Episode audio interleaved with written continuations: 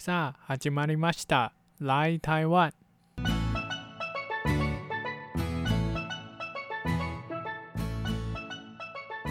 この番組では台湾の最新トレンドは何ですか、台湾の熱中の意見は、台湾人は日本をどう思っているのか、あなたも気になりましょうね。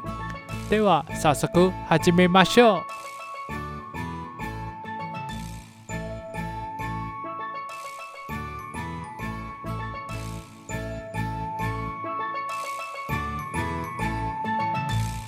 どうも、ライです。なぜこのポッドキャストの名前はライ台湾？私の名前はライです。信頼関係のライ。そして私は台湾人です。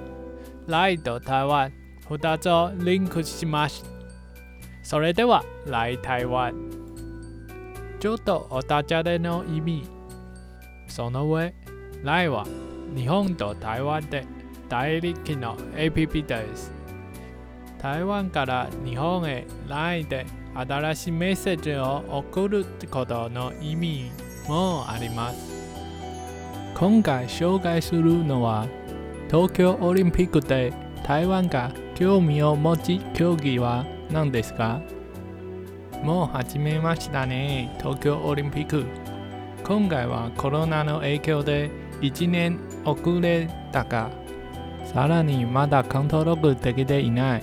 日本だけでなく台湾でもオリンピック反対の声が多いです。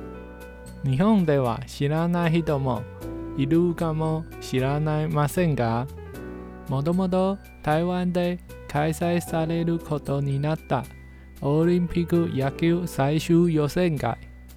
しかし5月に台湾で発生したコロナの拡散、そのため試合はメキシコに移されました。台湾の野球選手がコロナを心配しているから、最後に台湾は不参加を決定。台湾では野球が一番人気のスポーツ。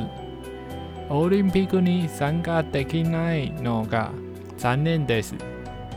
でもね、台湾の野球は人気があるが強くない。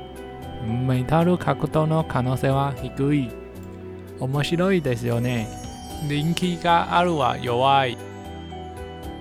じゃあ早速台湾の注目選手をご紹介します。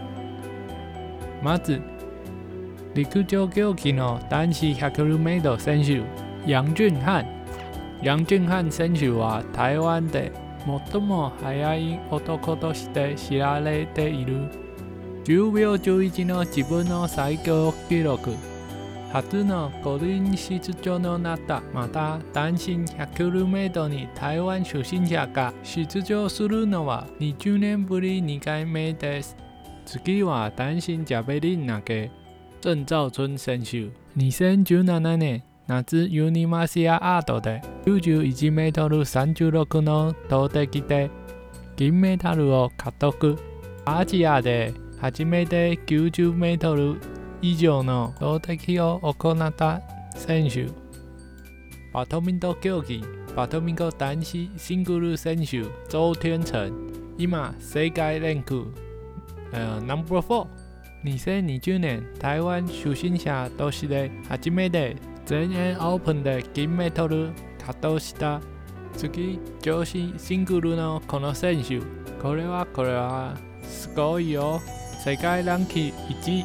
今年の1月に3度目の WFA ファイナル優勝を果たしたばかり。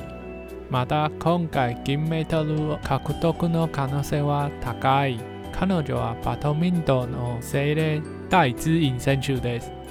男子体操の李智凱選手。彼のトーマス版ルンバ、とても有名です。このまでの活躍に期待してください。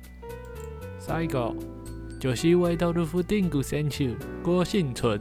女子 59kg のスナッチ、フリー&ジャック。合計重量の現世界記録保持者。今回で3度目のオリンピック。前回は銅メダルでした。今回目標は銀メダル。以上は台湾にとって気になる選手です。なぜ銀メダルを獲得した台湾の楊永偉を紹介しなかったのか。なぜなら試合の前に誰も台湾柔道が強いとは思いでいない。これは予想外の結果です。台湾のみんなも彼のために喜んでいます。以上は今回の来台湾です。もし私たちのポッドキャストを気に入っていただけましたら、コメントやシェアをお願いします。インスタグラムもフォローしてください。私たちのインスタグラムは来台湾 LINETAIWAN 来台湾。私はライです。来台湾また次回お会いしましょう。バイバイ。